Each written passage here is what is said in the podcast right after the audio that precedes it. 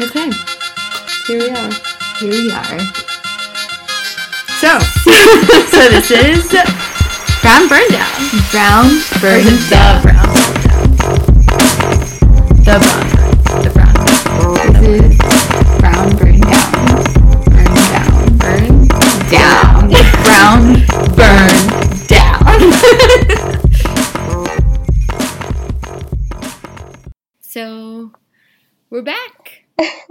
We're back. Sorry, our bad. Are bad.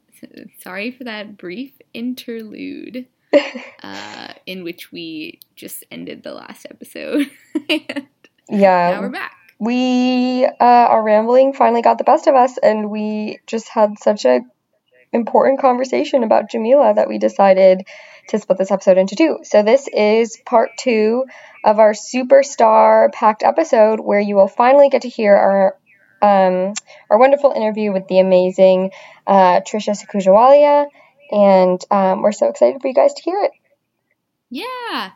And I guess on a lighter note than what we were just talking about in our last episode, let's kick this episode off by talking about BJ and Mindy. Does that sound good?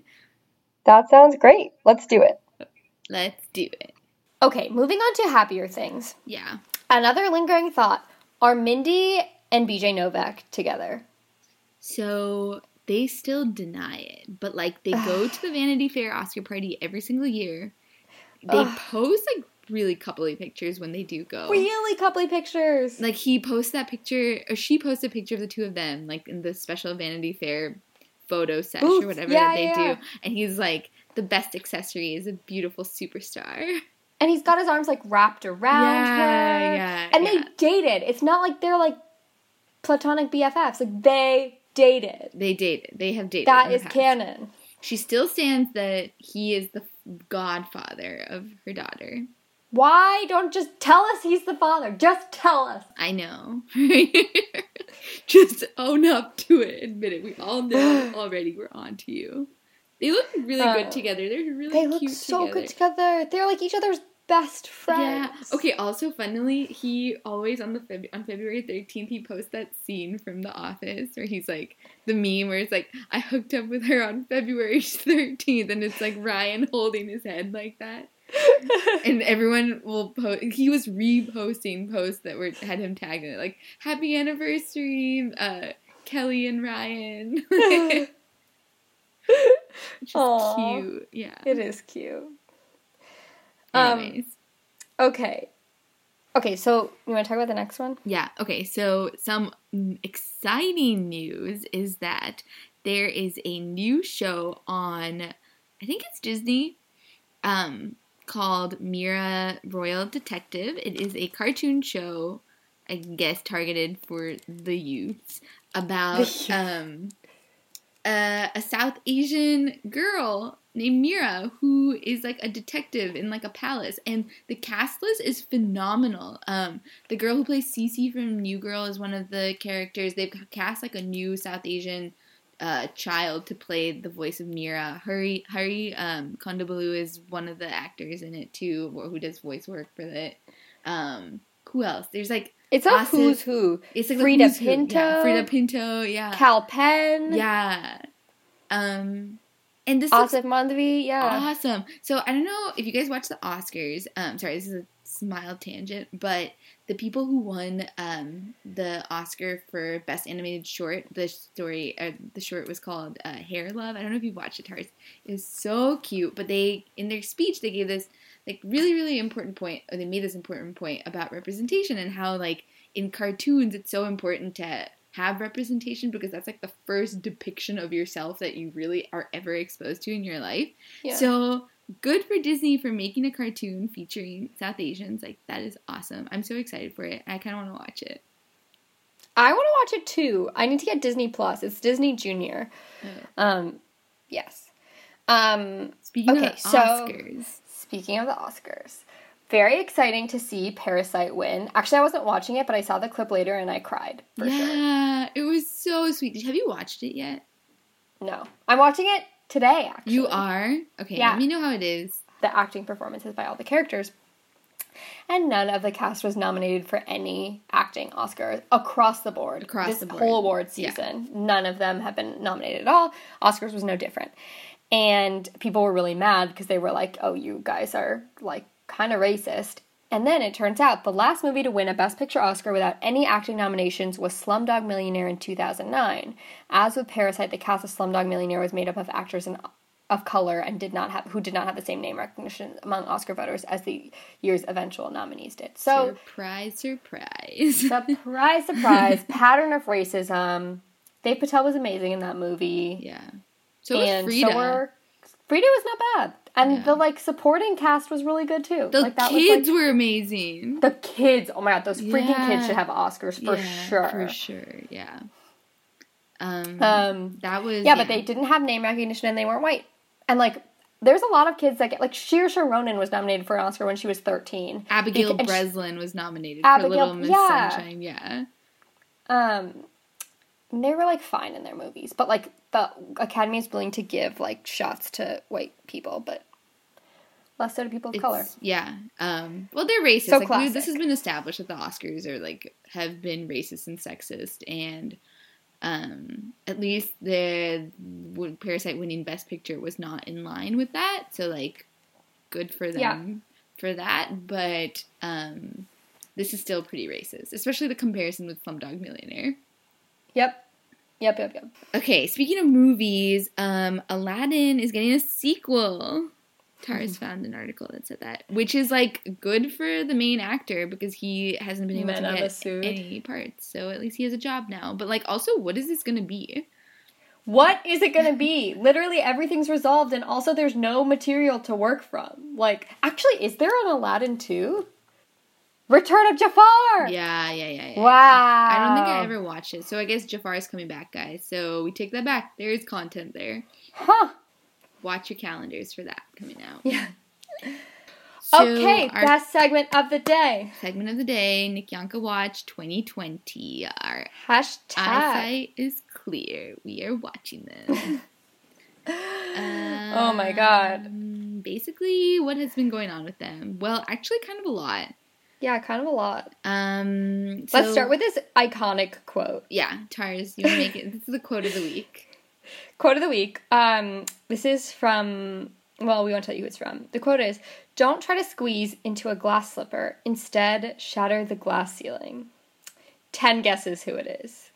It's Priyanka. It's Priyanka Chopra, circa 2020. I don't know what it has to do with anything. I also don't know. Okay, I mean I get it, but also what? I get it. Like, it's a I get I get it. It just like ugh, if anyone else like if okay, if Tina Fey or let's Yeah. take a better example, like Kamala Harris posted this, I'd be like, sure, like great, good job, Kamala, like I'm with you. But because Priyanka's doing it, I'm just like, why are you doing it? What's your motive? what is like your purpose? Yeah. right? And so she's been posting a lot of like really cryptic messages recently where it's like a TBT of her winning Miss World at 18 Oh, yeah. and then she's like dream big like I still am like more uh determined than ever to like make sure girls have the potential to live out their dreams like hashtag dream big like what is this for Oh, so let's talk about the Oscars and Priyanka. So, since we were talking about the Oscars so much, Priyanka Was that the Oscars? yeah. Or was it the Golden Globes? Oh, sorry. I'm so sorry. No, it was the Grammys, right? Oh yeah. Where yeah, did she, wear her didn't, ugly She didn't dress? go to the Oscars. She went to the Grammys, I think. Yeah, that makes Which sense. Which was kind of um because it was like an opp- opportunity for like the J sisters to shine because the Jonas brothers were performing. oh Um, yeah, I googled where did Priyanka wear her ugly dress, and it says the Grammys.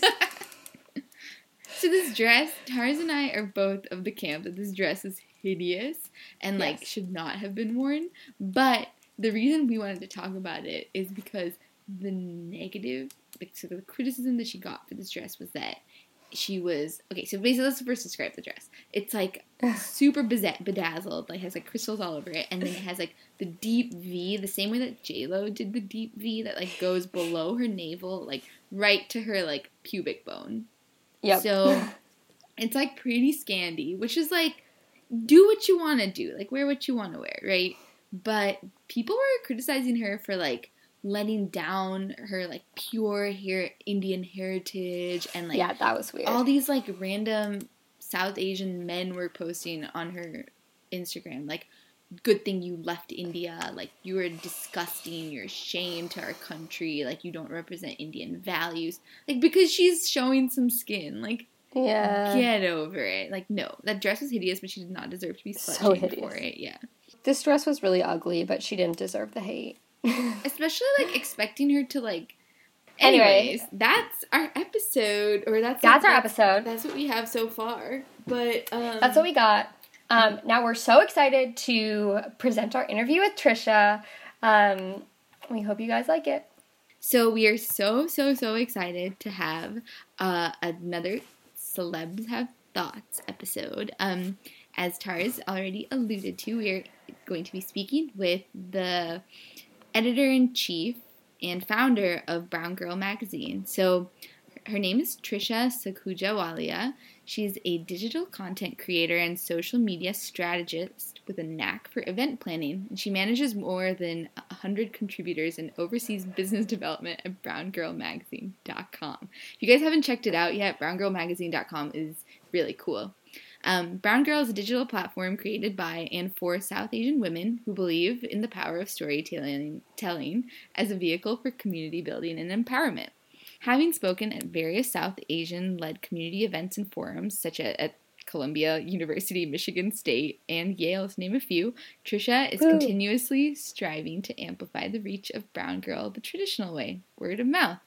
Raised as an Indian American in the suburbs of New York, she's proud of her hyphenated identity and continues to find unique ways to empower young women living in the diaspora. And you can follow her on Instagram for her day to day happenings. and we're so excited to have you on our podcast. Um, tell us a little bit about Brown Girl Oh, yeah. Magazine. Um, yeah, sure, absolutely. So, um, in the simplest way possible, Brown Girl Magazine is a place for South Asians living in the diaspora to um, express who they are, um, um, you know, both um, online and offline. And our mission from the start has always been to create a safe space for South Asian um, women, and, and that has never changed. And we're so grateful to have been a part of that movement um, for the last uh, decade. Yeah, that's amazing. Oh, it's been a decade now since you guys started. It literally has been, yeah, and you know, it it it feels like a really long time, but honestly, we've had a lot of ups and downs, and no one's been full time, and everyone's been a freelancer. So even though it feels like a long time, um, you know, we it's, it's been a pretty uphill battle for us. Yeah, so you mentioned, I think, um, over email that you had recently decided to make this sort of your full time career. What prompted that decision, and how how has it been to work on something um, that's so important to the Brown community um, for your full time job?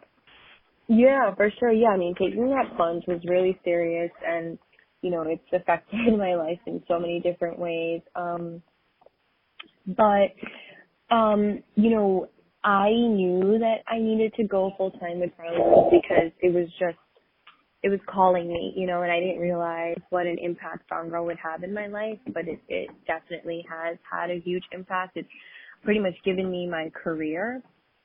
And um and for that reason you know i when i saw the right opportunity i took it. And so you know by trade i am a um i am a journalist by trade and i had been working as an editor at various media um publications in the past. And so the one publication that i was at for a while um was at ctv they're a south asian media conglomerate and they have a bunch of, you know, obviously TV channels, but they also have a bunch of websites.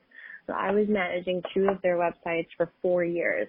And during those four years, I had a full staff um, of 50 freelancers and um, five in-house editors and social media managers. And um, every single person I hired during those four years was genuinely through my Brown Girl staff or my Brown Girl network and I was just so grateful to have had that time because it really allowed me to understand the potential that my team has.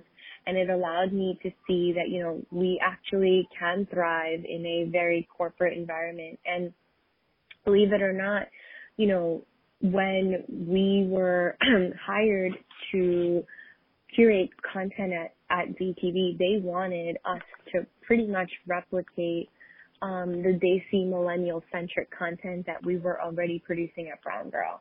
So it was really Wow. at that time that I realized that, you know, what we're creating at Brown Girl is real because, you know, this big giant con- conglomerate wants us to basically do the same for them. And so yeah, that's what kind of gave me the courage and the insight to understand that what we're doing has potential and we should continue it and, and hopefully make it a full, fully, you know, sustainable run company. And so in 2017, I was getting married anyways and I was, you know, really trying to figure out what's next for me because I had been at Z for quite a while at this point and I mm-hmm. knew that I wanted to figure out my next move and so I honestly took the golden ticket and the opportunity that that came to me which was I can potentially go full time because I would still be able to survive with a roof over my head and have a supportive husband who could really, you know, uh, kind of carry the ship while I try to make my passions a reality. So right after I got married, I spent four or five months working out a deal with my original business partners who were a part of Brown Girl to see if I could, you know, really um, buy their shares so that I can run the company as a solo entrepreneur and they weren't able to go full time with the company because they were, you know, they had their own lives, their own destiny. But um but yeah, the timing was just honestly perfect for me. And it's been two years since that I've worked really hard to um A, pay them back for the equity that I did buy from them and then also try my best to grow and scale the company and make it sustainable.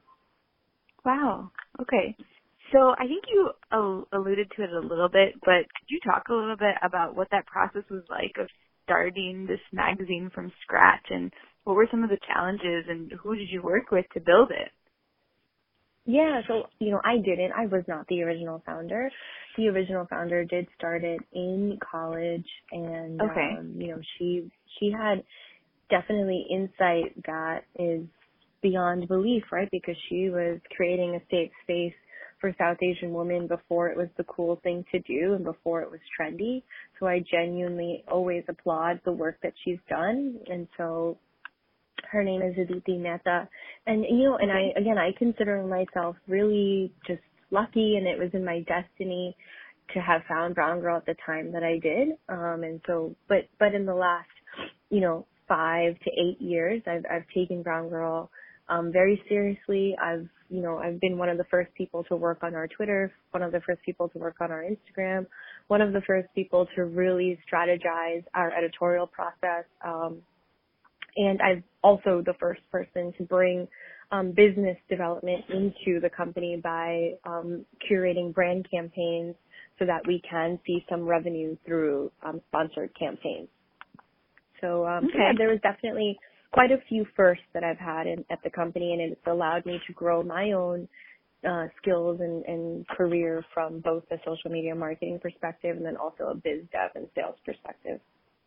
Okay. Yeah, that resonates with me a lot. I am uh, a business school student currently, and um, the idea of building something from the ground up that's like specifically catered to the brown community, which I don't, Rima and I talk about this a lot. Rabbit and I talk about this a lot. How when we were growing up, we didn't necessarily feel like there was a strong um, brown community outside of our immediate friends and family that we could really lean on. So I think, especially for younger girls and guys who are growing up today, to have something like Brown Girl Magazine um, out there on the internet and, and really prevalent. Honestly, it's it's it's it's everywhere. So um, that is really exciting to us. Um, so I was wondering kind of how you were able to grow it so rapidly from kind of this idea that was started in college for someone and then became kind of like an ever present thing in the brown community and you have this network of contributors that are really touching every aspect of brown culture. We were reading some stuff that was specifically about um Bollywood and, and, and some of the problematic films that have come out there recently, but also you talk about kind of the experience being um, an Indian American in the States. How have you been able to sort of grow this network? Yeah, for sure. So honestly, the growth has been really gradual and, you know, it, it, for me, it seems like the growth is extremely slow and it, like I was mentioning earlier, it genuinely has been a uphill battle. So I'm always grateful when people from the outside think of it very differently, um, and folks think of it as, you know, we, we've kind of emerged on the scene in a way, but that's taken a really long time to do. So now that we are, you know, somewhat in the scene, um, I'm just constantly always trying to hold on to it and just stay relevant, right? Which is not easy to do because people's attentions are so short. Um, so, so staying top of mind and staying relevant within the South Asian diasporic community right now is definitely a challenge. Um, but I think the only way we've survived is through genuine content that rele- that is relevant and resonates. Like that's it. Like that's the strategy. There's no magic to it. You know, I mean, it takes weeks and months to put out content. So like even, you know, every single story that you see has taken anywhere between three to five people have been involved in that one story from just, you know, figuring out what picture, figuring, you know, getting a bio in for the author, just making sure the intro is good and then taking that story and converting it into social media and, and sharing it in different portals and every single portal that you share to, be, whether it be Facebook, Twitter, Instagram, newsletter, it all requires a different type of marketing approach. And so, yeah, so honestly, like every piece of content, whether it's on social media or the website, takes genuine effort, time. Um, and yeah, and, and I'm, I'm so grateful that we do have a really, really solid team. I have 15 editors, about 200 active um, contributors internally, and then thousands and thousands wow. of just amazing guest contributors who are constantly reaching out to us to contribute content. So, so yeah, the team is pretty vast. We are we live across 20 different time zones, and right now we do have um, a really massive team across the country and across Canada and also in the UK. And then hopefully by the end of this year, we will have a solidified team in Australia.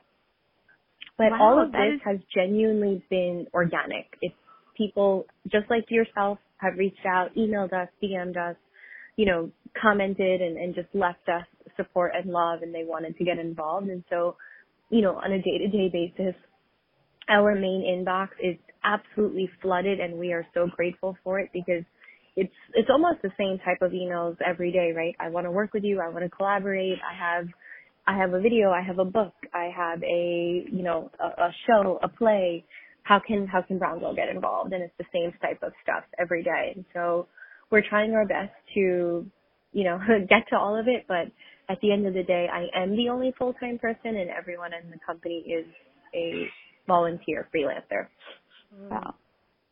That is a massive enterprise. That I I don't think either of us had an idea of how many people work for you, and that that's truly amazing. And I think it speaks to the I guess the volume of people who also enjoy reading Brown Girl magazine and where they all come from. Um, in your work and I guess in the growth of the magazine and the outreach, have you interacted with any very helpful celebrities from the Brown community? And I guess like could you speak to an example of of one that comes to mind? Because we do love reading uh, some of the things on Brown Girl magazines that featured celebrity thoughts and content. And uh, I guess like, we were just wondering if you had any cool stories to share with us. Mhm.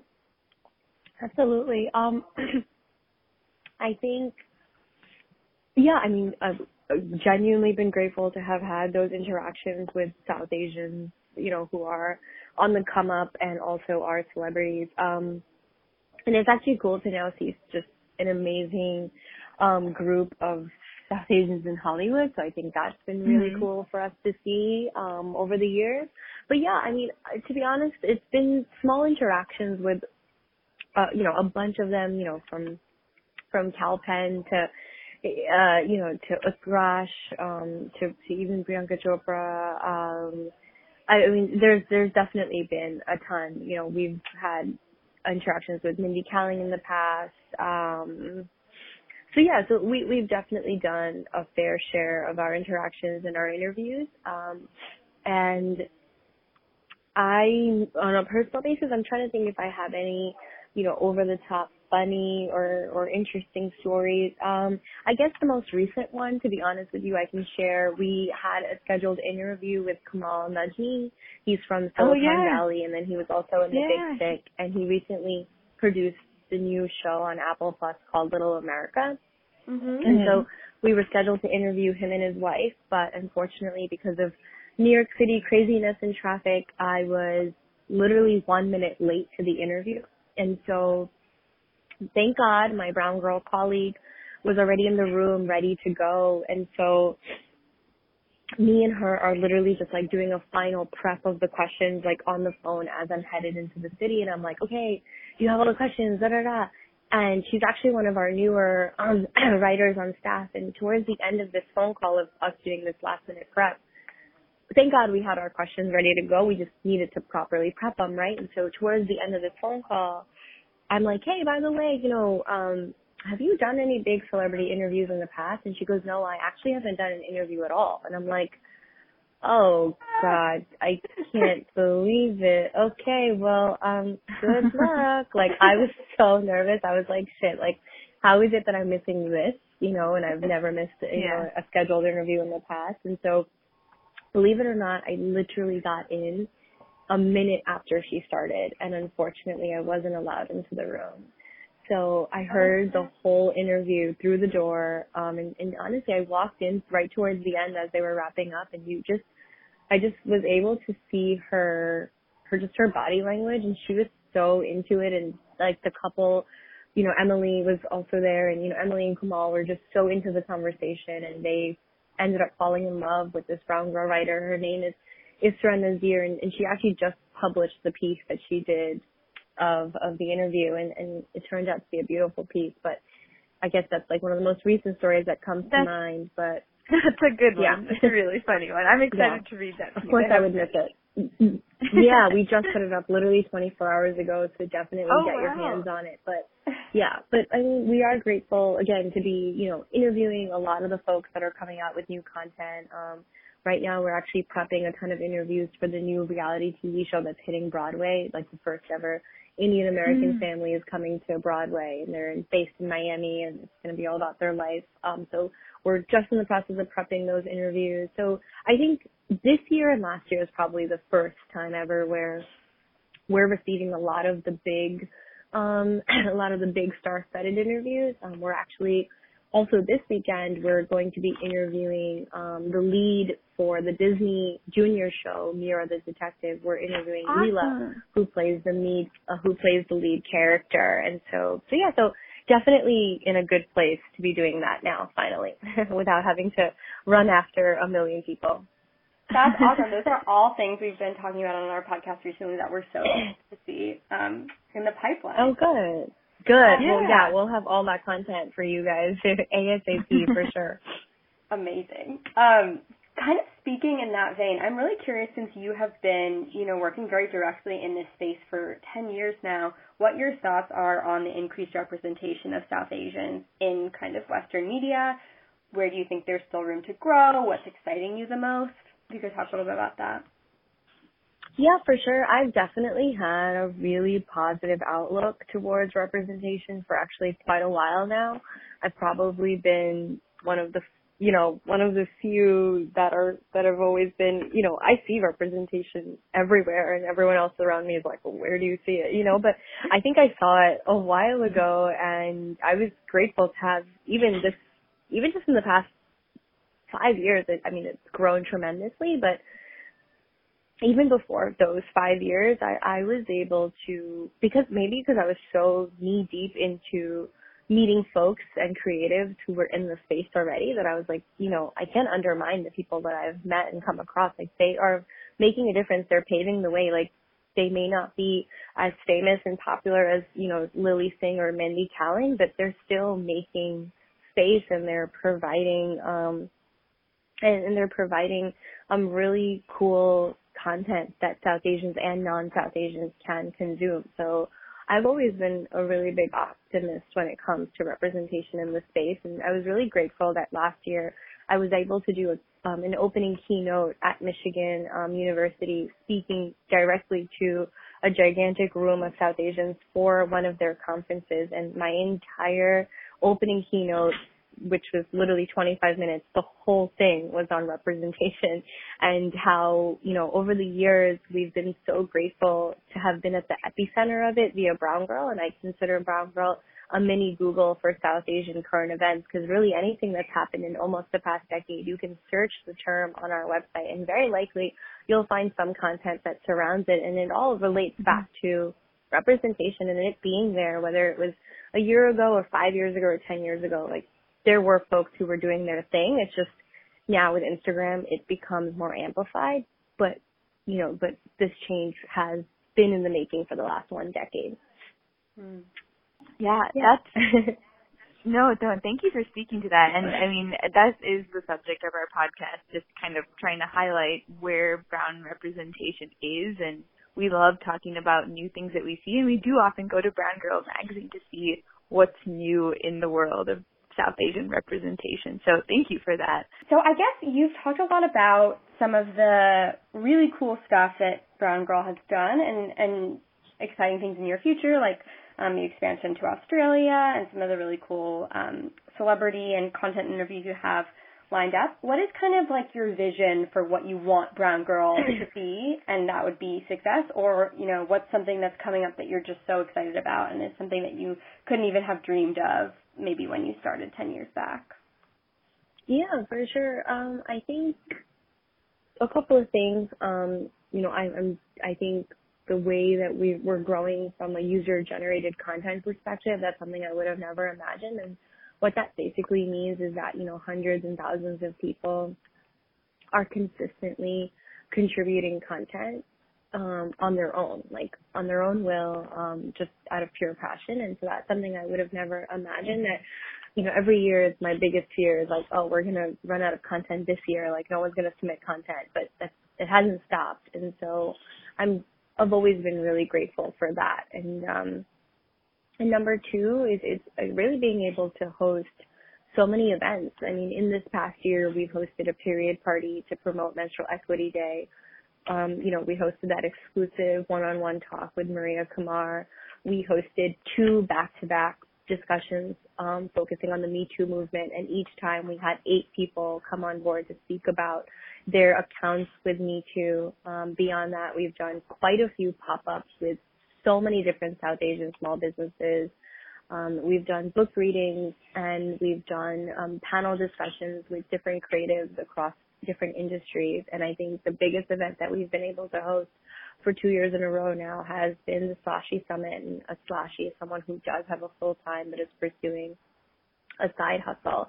So hopefully you guys had a chance to hear about Slashy Summit, but I think it's probably one of the biggest ventures that's come out of Brown Girl in the past two years. And I'm definitely really grateful for it. And then beyond that is Loyalty Power and having our own apparel line that we can really promote and sell and and it allows us to give folks a reason to engage with Brown Girl outside of Brown Girl. Right now, you can come to our events, you can come to Slashy Summit, you can purchase Loyalty Power.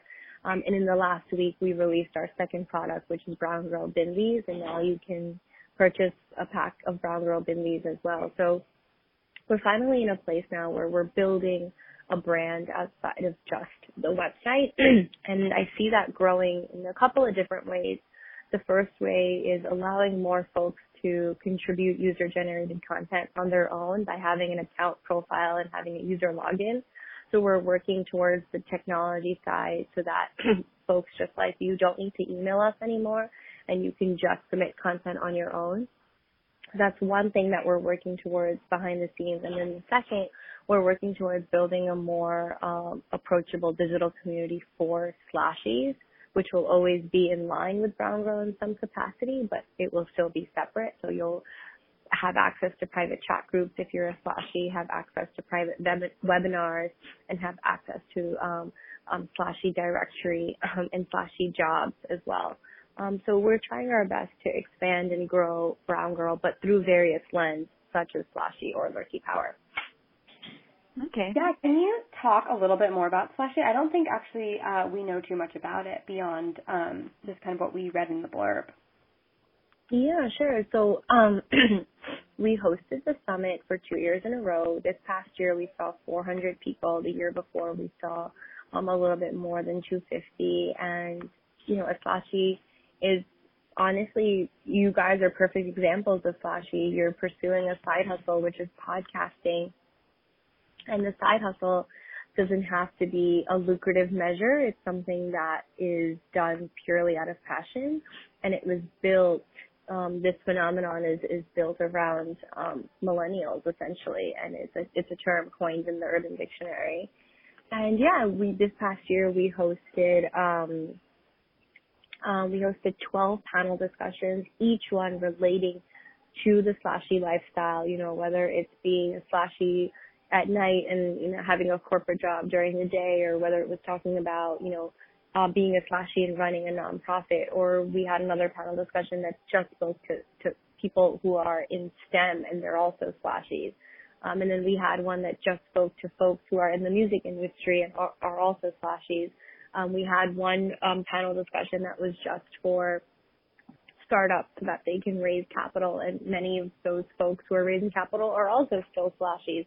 So yeah, so we didn't realize what an amazing community there was surrounding this concept, but it ended up being something bigger than we imagined and um and yeah we're looking to grow that even further but this past year we were grateful enough to have had 88 speakers um, we had 30 women walk in a fashion show sponsored by four designers. All of them, of course, are South Asian.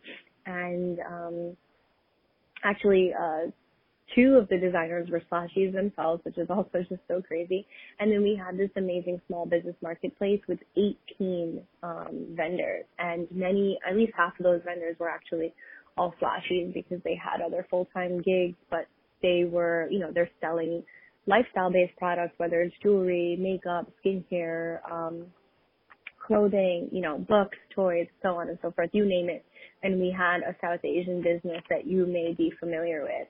And, and yeah, and we also even had a mini art exhibition that focused on Muslim identity. So we definitely had a lot going on during the day, to say the least. Wow, that sounds wow. incredible. I think we would love to go to one in the future. That yeah, yeah. Yeah. And hopefully you guys can great. come to New York for it. Um, yeah, yeah. any day. yeah, seriously. Honestly, this sounds so amazing. Um, well, so one thing that we like to ask uh, guests on our podcast and something that we end every podcast episode with is a hot take. So it can be anything kind of quippy, like a personal opinion about South Asian representation. Um, that you would like to share with our listeners. So, do you have a hot take for us? Sure, yeah. I think something that's so important for us to recognize is just because you're South Asian, it doesn't mean that what you're building is is genuine and I should support you. And I think we're all in this weird space right now where the community is still very small so we do mm-hmm. genuinely do want to support and promote every type of South Asian, but we also have to keep a lookout to make sure that you know we're we're supporting genuine folks who are really doing it for the right reasons. And I think I think all of us are falling into that Instagram clout, right? And wanting Instagram clout. I know that I've I've fallen into that trap so many times in the past and I always have to take a step back and really look at myself and tell myself that just because I'm South Asian doesn't mean I'm going to get the South Asian support and I have to really work for it. Um, so yeah, I think mm-hmm. I think that's what I would say is you know check yourself, and just because you're South Asian doesn't mean that you know you're gonna have the community behind you. You have to genuinely prove yourself and um, and make space for yourself too. So I think I don't know if that was too controversial, but maybe that's no, that's a no. great hot take. Hot that's a great hot take. Yeah, we love it. We I appreciate it. it. Yeah. Okay, sounds cool. Um, okay, well, so that that is, I think, all the questions that we have uh, prepared. Thank you so much for taking the time. It sounds like you are. I mean, we knew you were busy, but it sounds like you are out of control, exponentially busy. So really appreciate you taking the time. Um, cool. And yeah, we just we have loved talking to you. Um, we love Brown Girl Magazine, and we were so excited at like the idea to be able to have a conversation with you and understand kind of um, how you think about things and what your plans are for the magazine because it really does mean a lot to us to have that platform out there and like see sort of the fundamental reason why Rima and I started this podcast is because we'd have a lot of conversations about things um, that we didn't feel like anyone else felt. So we'd we we would just be like talking about like oh like this movie was like kind of problematic and be like okay well I guess we'll just talk to each other about it. And with Brown Girl, there you just feel a lot more heard, and it's it's just really exciting to have something like that. So. Long way of saying we are huge fans. We've been fans for a really long time, and we really appreciate you um, coming on our podcast and sharing with our listeners um, sort of your own journey and your own thoughts. Um, and yeah, we really appreciate you, and we would love to, you know, work with you in any capacity in the future. Um, stay in touch, like please, please let us know if there's anything that we could be helpful with, um, or you know, yeah, if if we're in New York, we'll hit you up. Yeah, please, a million percent. Most definitely hit us up. We are honestly always around, and I'm always open for more ideas and collaborations. Um, yeah, I, you know, honestly, I always say this to everyone else. Um, Brown Girl has genuinely given me a space, and it's given me a career. So I've continued to do it um, for very selfish reasons because I didn't want to give up the space for myself. Um, and it's allowed me to make so many friends and partnerships in the community. So I've, every time I've thought about quitting Brown Girl, I've genuinely always thought about, well, how would I feel? And then after I think about me, I end up thinking about the, you know, two million plus readers who continuously come back to our website on an annual basis. And I'm like, and now let me think about them. so, so yeah, so I think, um, I I think we're we're all grateful for Brown Girl in the same way that you are. I feel the same way about it. It's given me a lot, um, and so I just hope to continue growing it with support like yourself. So yeah, so happy to work together, and I look forward to seeing you guys grow. Yeah. Thanks so much. We really appreciate that. Um, Yeah. It's been so wonderful Yeah. talking to you. So that's our episode, guys. If you have thoughts, comments, suggestions, or just are bored and want to reach out to us, you can contact us at thebrownburndown at gmail.com. Um, as we mentioned before, follow us on Twitter as well at brownburndown on Twitter. Yeah, we're not that active, but sometimes we are, and we would love a few followers. So that's our episode, guys. Until next time. Bye.